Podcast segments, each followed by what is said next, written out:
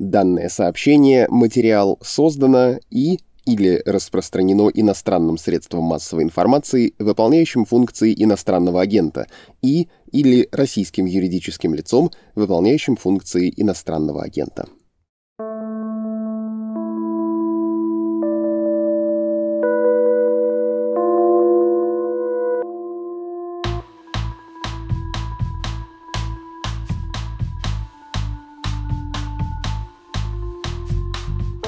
Здравствуйте. Это подкаст «Текст недели», в котором редакторы «Медузы» обсуждают наиболее важные и заметные материалы, выходящие на нашем сайте.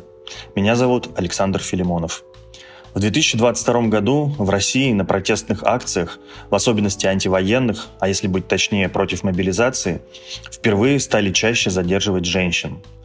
Наверное, это объяснимо тем, что мужчины, ранее выходившие на протесты, либо уехали за границу, либо опасаются, что в случае задержания могут быть отправлены на войну. Как бы то ни было, антивоенный протест становится отчетливо женским. Женщины организуют комитеты помощи мобилизованным мужьям и сыновьям, ездят вызволять их с передовой, ищут попавших в плен и пропавших без вести, пишут жалобы властям, в конце концов устраивают наиболее эффектные и массовые акции протеста. Специальный корреспондент «Медузы» Кристина Сафонова поговорила с тремя россиянками, ставшими активными участницами антивоенного сопротивления. Одна из них помогает выживать украинским беженцам в России. Другая консультирует призывников, как избежать отправки на фронт. Третья издает феминистскую газету «Женская правда». Их истории Кристина рассказывает в нашем подкасте.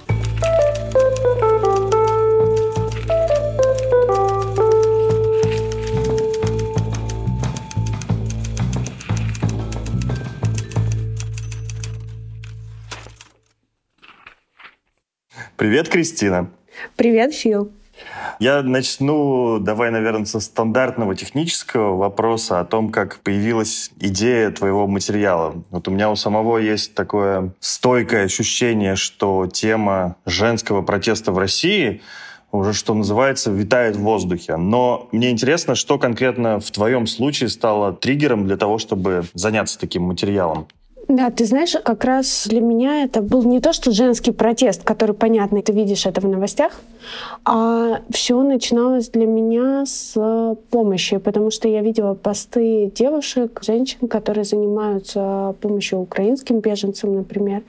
И некоторые из них как раз говорили о том, что, блин, обратите внимание, почему-то этим занимаемся в основном мы. Мужчины не так активно участвуют в этом. И, наверное, еще когда началась мобилизация, я помню пост э, Даши Сиренко, э, фем-активистки и участницы феминистского антивоенного сопротивления. Это одна из самых успешных, на мой взгляд, э, антивоенных организаций сейчас в России. Она писала как раз о том, что есть такой казус фем-активистки, к которым не очень хорошо относились многие мужчины в России. Они теперь берут и этих самых мужчин спасают э, от войны. И мне все это показалось интересным. И я решила найти несколько героинь и на их примере рассказать о том, что именно происходит. Э, просто женщин, которые помогают, очень много помогают по-разному, участвуют в антивоенных движениях, в разных антивоенных движениях. И это казалось такой очень объемной темой, которую трудно охватить. И поэтому я решила выбрать только несколько героинь, в тексте их три. Пока шла работа над текстом, появилась эта идея, что они разные. Там, одна занимается помощью украинским беженцам, другая помогает э, мужчинам, и не только мужчинам, всем россиянам, попадающим под мобилизацию их близким. И третья, собственно, участница феминистского антивоенного сопротивления. И она еще редакторка газеты ФАС, это так сокращают феминистское антивоенное сопротивление. Называется «Женская правда». На мой взгляд, просто потрясающая газета. Я теперь всем ее советую. Можно найти в интернете выпуски. Там есть антивоенные анекдоты. Это просто супер. Я фанат анекдотов, и это прям вау. Да, это я хочу еще отдельно спросить. Но вот я зацепился, у меня действительно был вопрос заготовлен.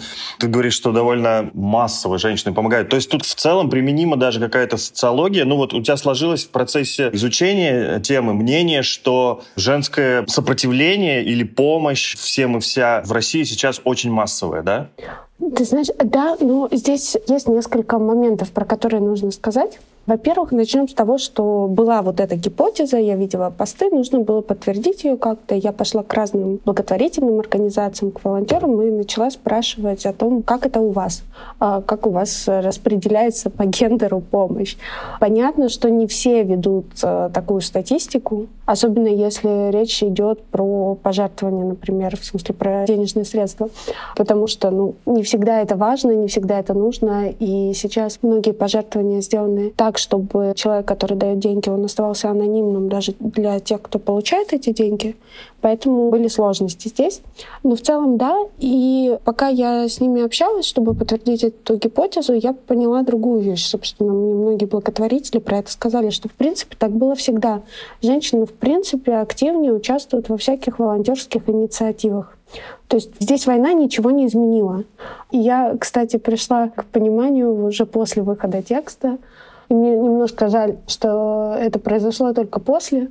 Я поняла, что есть еще обратная сторона у этого всего. В помощи, например, людям, которые идут на войну по собственному желанию, тоже активнее женщины.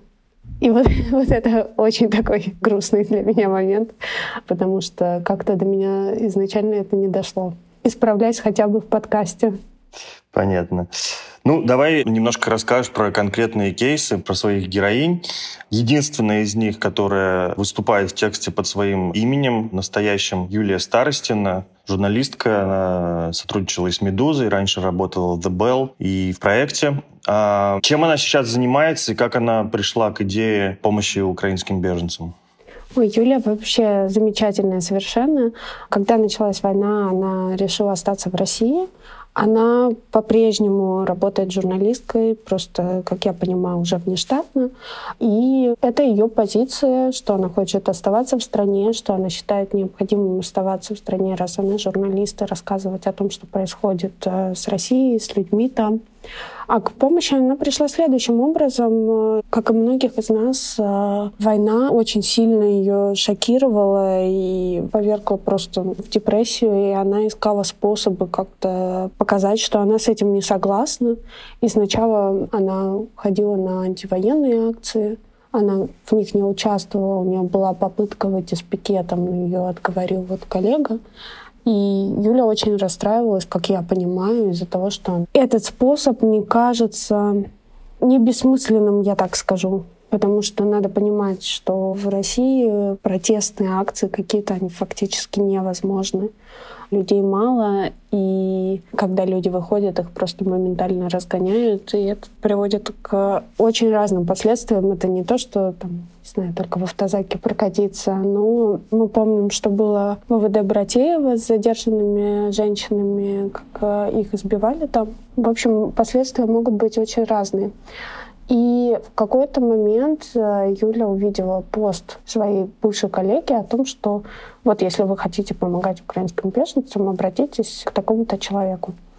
Юля поняла, что да, она хочет. Она съездила в так называемый пункт временного размещения в одной из э, областей по соседству с Московской. Я знаю, что это за область, но просто по просьбе Юли мы ее не называем, чтобы не было никаких проблем и у этих людей в пунктах временного размещения, ну, в первую очередь. И уже после первой поездки она поняла, что там действительно люди живут в ужасных условиях, им не хватает элементарных каких-то самых базовых вещей. То есть э, государство их вывезло, государство отчиталось, и дальше государству плевать. Подожди, а можешь ли ты объяснить? То есть государство никакую помощь не оказывает украинским беженцам в этом смысле? И что вообще из себя представляют вот эти пункты временного размещения? Да, то, что я знаю. Например, пункты, в которые ездит Юля. Один — это хостел у трассы, где останавливаются обычно на ночь дальнобойщики. Там плохая вода. На этой плохой воде готовят невкусную еду, из-за которой возникают тоже проблемы с волосами сразу, с ЖКТ и, и прочее. Там, собственно, некуда особо уйти потому что рядом нет ничего. Я думаю, многие из нас по трассе ездили хотя бы раз в России, и это заправка, хостел, трасса. Все. А другой хостел находится в городе, в гостинице старой. И по словам Юли, условия там еще хуже, чем в хостеле, поэтому многие предпочитают хостел. А насчет помощи Россия дает вот это вот размещение, как бы жилье. На какое время оно дается, тоже не очень понятно, потому что я как поняла, это не очень оговаривается. И дает 10 тысяч рублей один раз.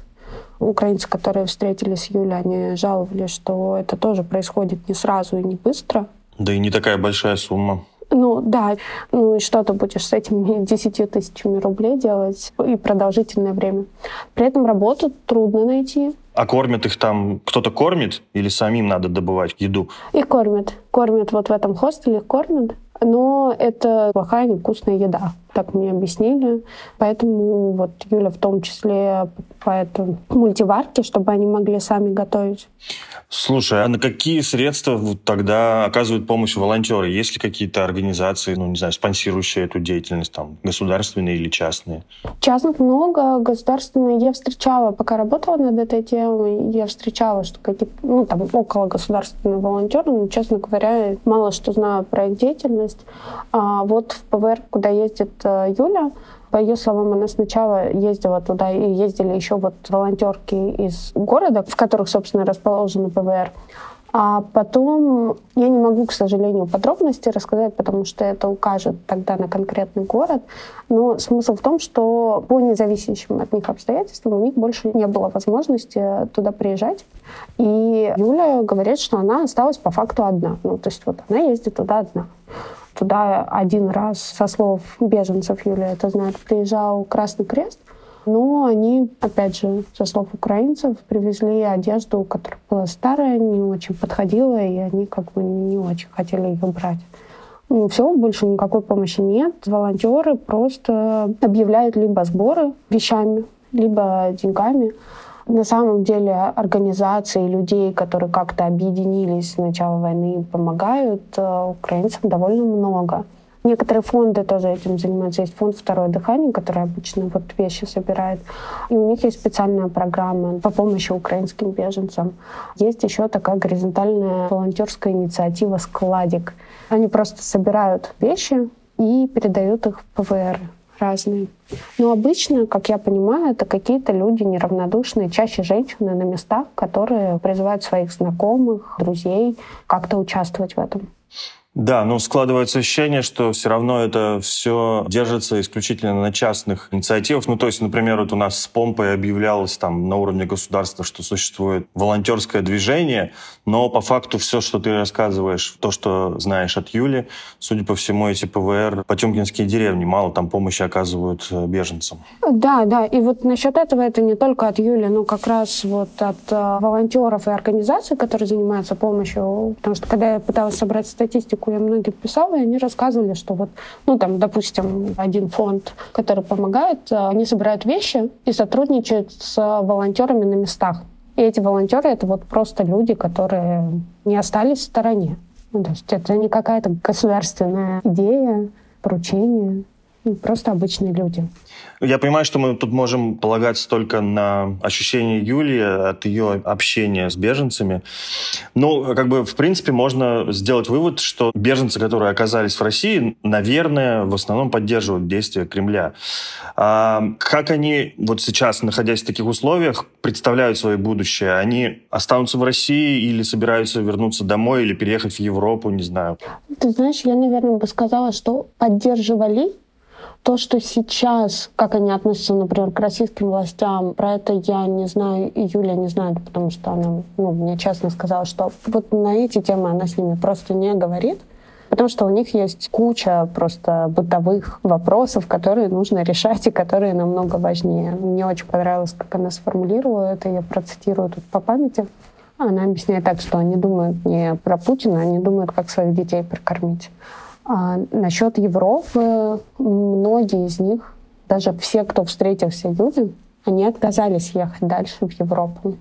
Тут тоже мы можем только на Юлины слова полагаться и на ее ощущения, почему это так. Э, она предполагает, что дело в том, что ну вот в России им понятнее, хотя бы языковая среда как-то ближе, а там вообще непонятно, все чужое, еще дальше от дома и так далее. При этом с Россией они свое будущее не связывают. Большинство из них не связывает. Они все хотят вернуться домой.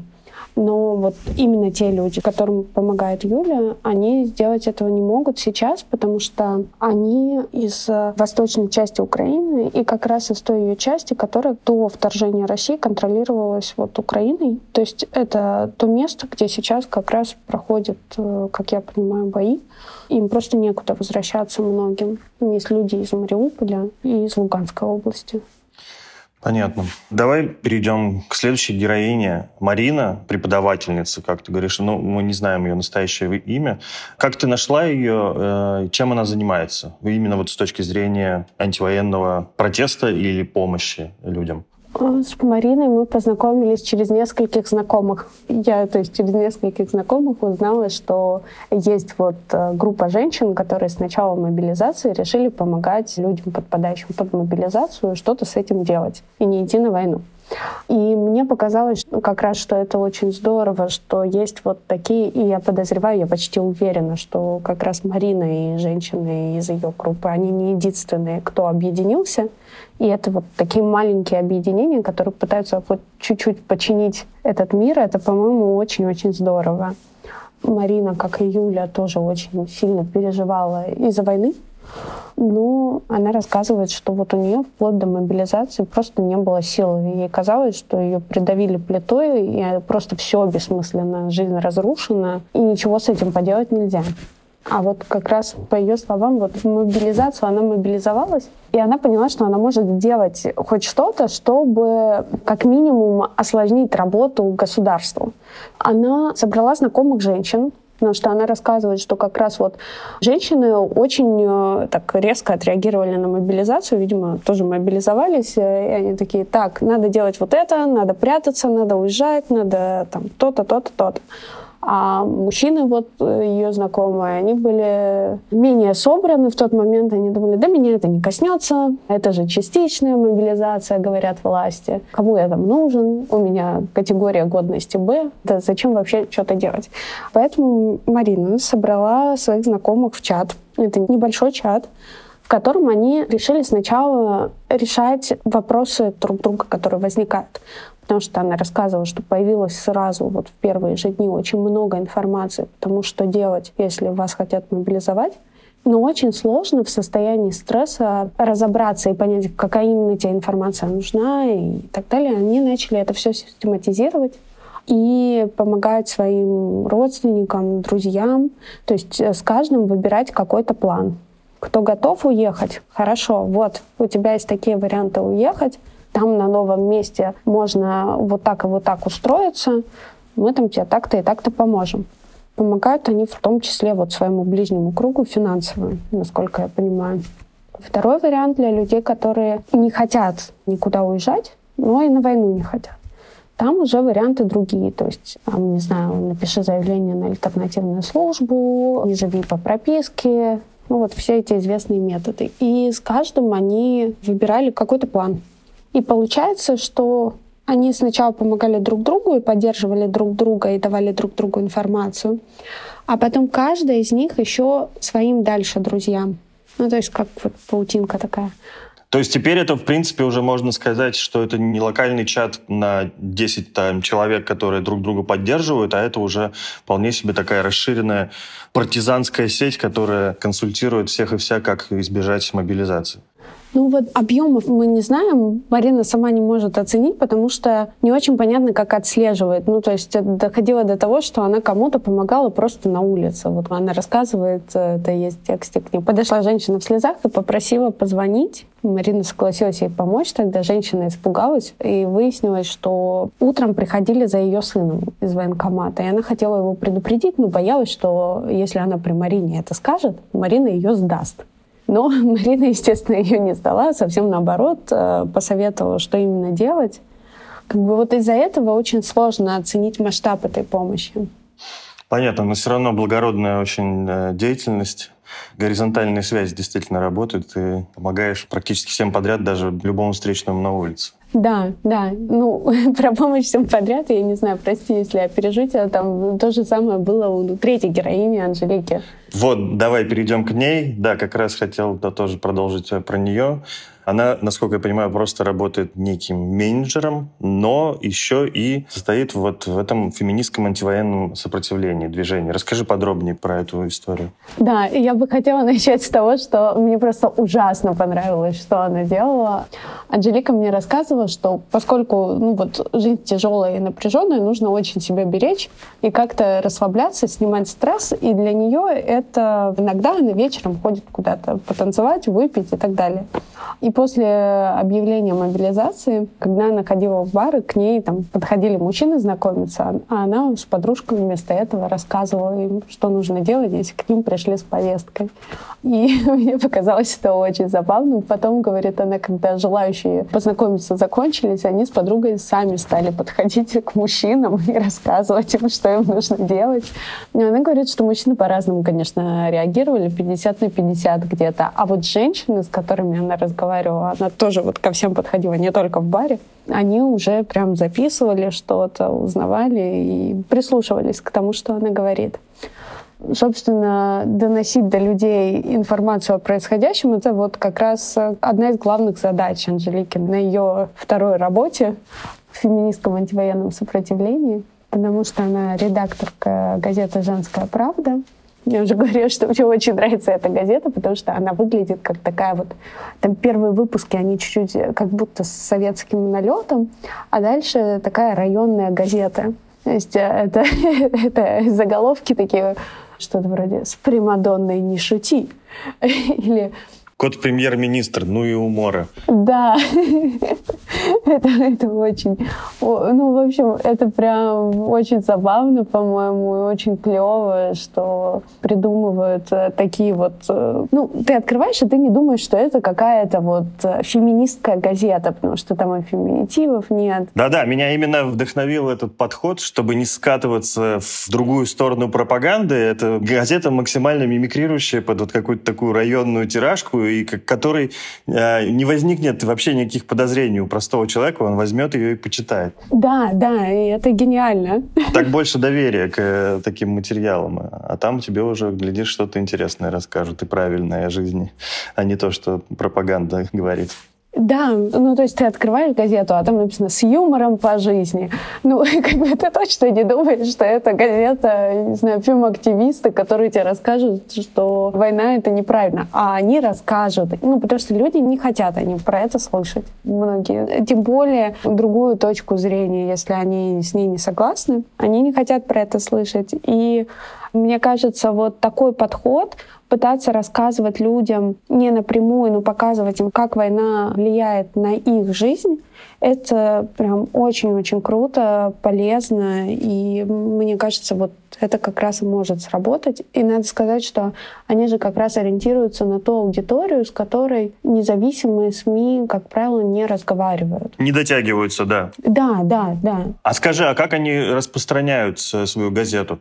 В общем, они делают номер. Обычно, если я не ошибаюсь, это раз в месяц, иногда там пропускают, но стараются регулярно. Они готовят номер, публикуют его онлайн, и у них есть э, сторонницы и сторонники, которые печатают эти номера, и уже в бумажном виде они могут их, там, не знаю, родственницам дать, или оставить э, на остановке, или в магазине, или в почтовые ящики. А сами участницы феминистского антивоенного сопротивления, у них есть специальный бот, куда вот эти распространители отчитываются как бы. Они рассказывают, вот оставили там-то, там-то. Поэтому у них есть примерное представление о том, как именно распространяется газета. Это где-то 50-60 городов России. По-моему, довольно клево. А еще не так давно у них появилась страница в Одноклассниках. Они ее под другим названием ведут ну, опять же, чтобы не заблокировали, чтобы у людей не вызывать отторжение. И там тоже у них очень быстрый рост. У них уже больше 1300 подписчиков. А вот, получается, месяц назад, наверное, где-то было только 600. Ну, то есть это клево, мне кажется, вот. А мне еще очень нравится, что они делают, это уже не в рамках газеты, а в целом они делают открытки такие, знаешь, вот как э, в WhatsApp родители обычно отправляют. Ага. Вот. Они это делают типа на антивоенную тему, но выглядит это точно так же. А еще всякие мемы там вот с э, волком, ну против войны и мобилизации. Это нужно видеть, и я прям всем советую, и можно у них там, в Твиттере найти или в Телеграме. Это очень смешно. И, по-моему, клево, что есть вот такая альтернатива. Ну да, как ценники в магазине менять э, и также рассылать открытки в WhatsApp, да, это хорошая идея. А действительно, ты как договоришь, что это одно из самых сейчас заметных антивоенных движений, да, ФАС стало?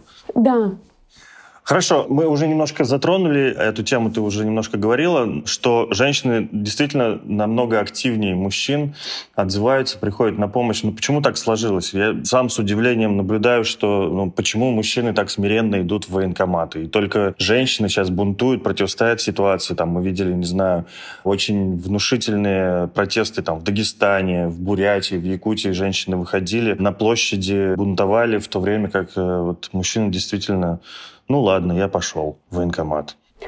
Ты знаешь, это на самом деле очень сложный вопрос, потому что, мне кажется, он как раз затрагивает те исследования, которые были еще вот э, во Вторую мировую войну, почему люди спокойно идут, когда знают, что их вот сейчас сожгут и так далее. И мне здесь сложно ответить, но я могу некоторыми своими соображениями поделиться. В целом, мне кажется, что если мы посмотрим на протесты, которые были, когда они были еще возможны, ну, то есть вот последних лет, 19 19 год, 21 то, что было. В основном-то всегда в первую очередь на них задерживали мужчин. Я, поскольку работала, я помню, что вот есть еще это отношение, ну, не знаю, вот э, летние протесты 19 года. Я на них много работала. И как ты собираешься на протест? Ты берешь, надеваешь платьице или леопардовые велосипедки, тебя никто пальцем не тронет, потому что у, тигренок. Ну, то есть это реально сейчас комментарий. Максимальный сексизм, но ты типа этим пользуешься, потому что ты становишься не то что невидимой, но не опасной. Тебя трогать нет смысла. Ну вот Анжелика, кстати, про это говорит, что когда ее задержали, и она просто сказала, что она шла мимо, и ей даже не задавали больше вопросов, потому что, ну, как они себя представляют, там, феминисток, такие вот, не знаю, женщины в больших татуировках, э, очень сильные и так далее, а она миловидная девчонка, ну, типа, она-то точно на митинг не пойдет. Ну, и я помню, что когда меня задерживали, я помню, как меня подвели к автозаку, и чувак, который должен был проверить мои вещи, он посмотрел на меня и спросил, это что? Ну, типа, это вот кто она, что это вообще такое, почему ее ко мне подвели. Ну вот есть этот сексизм. И мне кажется, что сейчас э, для мужчин выход на акцию стал еще более опасным, потому что если мы посмотрим на статистику, да, женщин сейчас больше задерживают, потому что их теперь больше выходит на протесты, чем мужчин, потому что мужчин меньше выходит. Но в то же время, если посмотреть на фигурантов уголовных дел, которые в совокупности можно назвать как как антивоенное дело, да, это все, кто выступает против войны, то там больше мужчин, причем значительно. Если посмотреть на то, как к ним относятся, то больше из них находятся под арестом. Женщины выбирают меры пресечения мягче. То есть Россия все-таки очень сексистское государство. И в этом плане тоже. Ну плюс э, ты помнишь наверняка, что особенно после объявления мобилизации, что задержание на акции — это еще и риск получить повестку прямо в ВВД. И это тоже страшно. Плюс многие мужчины уезжают в конце концов. То есть их просто нет в стране, чтобы выйти. Меня еще, конечно, очень сильно раздражает ну, это к вопросу про сексистское государство, да, ты говоришь, действительно стали меньше выходить мужчины на протест, задерживают э, женщин чаще но злость берет от того, что как бы жестокость задержания ни разу не изменилась, и мы видим большое количество фактов, как жестко стали задерживать женщин. Ты говоришь, вот раньше там в 2019 году мимо проходили, а сейчас, видимо, полиция выметает свою злость теперь уже в отношении женщин. Ну, это я лихо, конечно, сказала, что мимо проходили, но в целом было мягче, да. То есть все равно были женщины, которых задерживали, были женщины, которых били на митингах, но в целом было мягче. Мне кажется, что это ужесточение по отношению ко всем, в принципе, произошло ну, вот еще в 21 году, когда были митинги за Навального. Потому что я помню, как журналистов били, и там уже не смотрели мальчик-девочка, у тебя есть э, жилетка пресса, получай. Но мне кажется, что тут, в принципе, знаешь, сложно как-то вот говорить про гендерные различия, потому что жестокость и насилие, они по отношению ко всем без разбора. Риск быть э, изнасилованным полицейским после задержания он есть как у женщин, были примеры, так и у мужчин. Вот тоже совсем недавно мы видели эти примеры. Артем Комардин, да. Да, да. И это тоже не первый случай, я боюсь, к сожалению, не последний. Если мы с тобой чуть-чуть отойдем от этого, и мне, знаешь, просто еще было интересно, что я тебе сказал, что женщины, в принципе, всегда больше как-то активнее участвовали в помощи. И мне было интересно понять, почему. Я не могу сказать, что я поняла, но мои героини в основном говорят про воспитание, что тоже понятно, что девочек и мальчиков в России воспитывают по-разному. Я не только про то, что там кому-то покупают розовый комбинезончик, а кому-то голубенький, но в целом есть эта разница в воспитании. Они считают, что как раз поэтому девушек воспитывают более эмпатичными, но я тут не знаю, потому что мне сложно тут судить. Но мне очень отозвалась гипотеза, которую озвучила Марина. Причем она с ней сама не совсем согласна, о том, что женщины более чувствительны к бедам других, потому что они чаще сталкиваются с насилием. И мне кажется, в этом есть логика и есть что-то правдивое, потому что если мы посмотрим на цифры, например, на цифры по домашнему насилию, я сейчас статистику не приведу, но она, кстати, или ссылки на нее есть в тексте, женщины действительно гораздо чаще сталкиваются с домашним насилием. И мне еще кажется, что в целом, когда чувствуешь себя, наверное, уязвимее и слабее, ты внимательнее следишь за тем, что происходит вокруг тебя. Ну, то есть там нет ли кого-то опасного на горизонте. И из-за этого ты как бы присматриваешься и пытаешься понять, что чувствуют, о чем думают другие, что они попытаются сделать дальше. И, наверное, вот отсюда и есть эта эмпатия. Ну, это вот такая я немножко диванного психолога поиграла сейчас, простите. Но мне правда кажется, что в этом есть какая-то логика. И при этом я совсем не хочу сказать, что, не знаю, там все мужчины бесчувственные и только занимаются что насилием. Нет, это не так. Есть и потрясающие мужчины, которые, кстати, тоже очень активно участвуют и в антивоенном движении, и в всяких волонтерских инициативах. Но при этом мне кажется важным помнить о том, что вот война, которая сейчас происходит, это колоссальный всплеск насилия, но при этом это еще и всплеск насилия такой долгоиграющий, потому что сейчас много про это говорят.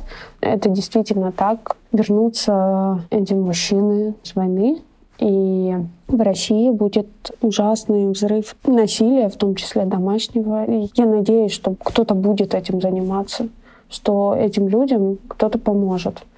Хотя у меня есть сомнения. Да, к сожалению, эта тема прям прогнозируема. Конечно же, многие, кто увидит ужасы войны, столкнется с насилием или сам будет э, заниматься им, конечно, они это все потом экстраполируют в мирную жизнь. Давай напоследок э, вернемся к твоим героиням снова. Они нашли выход из вот этого всего сложившегося ужаса в помощи другим. А что касается их собственной жизни, они успевают ли заниматься сейчас там карьерой, семьей? Знаешь, мне кажется, вот э, есть э, здесь такой нефеминистский момент с моей стороны. Потому что я вот так много говорила про женщин, про то, какие они классные и какие феминистки классные. Сейчас я скажу такие патриархальные, наверное, вещи. Мне показалось, на самом деле, это было не специально, просто так вышло, но когда мы разговаривали вот с героинями, с одной и с другой, я поняла, что, в принципе, как минимум две из них, да, они в разной степени, но были готовы вообще-то заниматься своей личной жизнью в первую очередь. там, выходить замуж, рожать детей. Ну, то есть то, к чему, по идее, российское государство и толкает нас, да, рожайте как можно больше и так далее. А тут получается, что это патриархальное государство просто своими действиями, ужасными совершенно, в том числе и лишило этих женщин вот этой возможности, которую оно само подталкивало. Эти женщины отказались от того, чтобы рожать детей, там, заниматься своей личной жизнью, и сосредоточились на борьбе с этим государством. Мне показалось, что это довольно очевидно, но когда ты об этом думаешь, это как бы такой классный поворот. И отвечая прямо на твой вопрос, ну, конечно, они прежде всего думают о том, что происходит сейчас и происходит в Украине, а не о себе. И я не знаю, правильно ли будет так сказать, но мне так показалось, что они не очень видят для себя возможность продолжать какую-то более-менее нормальную жизнь, ну, то есть игнорировать происходящее и заниматься только собой. А, скажи, пожалуйста, подвергаются ли твои героини преследованию российских властей сейчас за свою деятельность? Насколько я понял, две из них уже уехали из России, к сожалению. Да, Марина уехала, но она уехала вслед за мужем, который, собственно, в день объявления мобилизации покинул Россию. Юлия пока не сталкивается с давлением. Анжелика была вынуждена уехать, хотя вот когда мы с ней говорили только в первый раз, она на отрез отказывалась. Ей вообще не нравилась эта идея уезжать из-за того, что кто-то там сошел с ума, как-то так она выразилась. Но потом она мне написала, что что она была вынуждена уехать именно по соображениям безопасности. Ну, дальше мы в подробности не вдавались. Понятно. На самый финал философский вопрос, э, если на него ответ непонятно, но как ты думаешь, есть ли перспективы у антивоенного протеста в России, будь то женского или вообще? Ух, вот это вопрос. Ну, я могу сказать свою какое-то ощущение. Давай, может, меня это тоже на что-то натолкнет. Я, во-первых, понял такую вещь, когда я просто посмотрел на заголовок твоего материала, который называется «Россия будет страной женщин». Я, во-первых, его воспринял сначала очень позитивно потому что уже хватит. Пора, чтобы женщины взяли власть в стране. Давайте нам президента женщину. Очевидно, что вот эти все мужчины, которые сейчас у власти, они не справились, они творят только зло. Вот. Но фраза-то в итоге, конечно, звучала там более пессимистично героине, которая говорит эту фразу, потому что она говорит, Россия станет страной женщин, потому что все мужчины уехали. А что касается перспектив, я, конечно, когда сам размышлял на эту тему, то я думал, что мобилизация станет той точкой, которая вот сколыхнет людей. И да, мы видели, опять же, я повторяюсь, эти протесты там в Дагестане, Бурятии, Якутии, где-то еще. Но, опять же, власть смогла пересидеть эту ситуацию и вроде как бы купировала эти протесты, да. Теперь же я думаю цинично о плохом, что только поток гробов может что-то изменить в сознании людей. Может быть, я не прав. Может быть, есть какое-то вот э, антивоенное движение, какое-то вот такое партизанское, которое сможет набрать силу через что-то другое. Ты знаешь, я боюсь, я еще более пессимистична, потому что я не думаю, что и поток гробов что-то изменит. Но я из тех людей, кто предпочитает э, думать о худшем, чтобы потом не расстраиваться, зато если будет не так, а будет лучше, потом сказать, оп, стало получше, хорошо, что я ошиблась. Но, не знаю, мне бы тоже очень хотелось, вот присоединяясь здесь к тебе, чтобы ну, власть в России все-таки была у женщин. Я бы с большой радостью проголосовала за женщину на президентских выборах. Ну, собственно, когда я еще бралась за этот текст, у меня была такая внутренняя идея, что очень клево, что пока мужчины ведут войну, женщины в России пытаются хотя бы немножко вот как-то это компенсировать и сделать этот э, ужасный мир чуть менее ужасным своей помощью. Но не знаю, удастся ли им. Очень мне хотелось бы, чтобы удалось. Спасибо за внимание. Это был подкаст «Текст недели». Все наши выпуски и другие подкасты «Медузы» доступны в нашем приложении и на основных стриминговых сервисах. Тексты «Медузы», несмотря на блокировки Роскомнадзора, можно читать через VPN или в приложении. Тем, кто не пользуется ни тем, ни другим, вы можете переслать наши материалы в формате PDF. Помочь нашему изданию можно по адресу support.meduza.io. Еще раз спасибо и до новых встреч.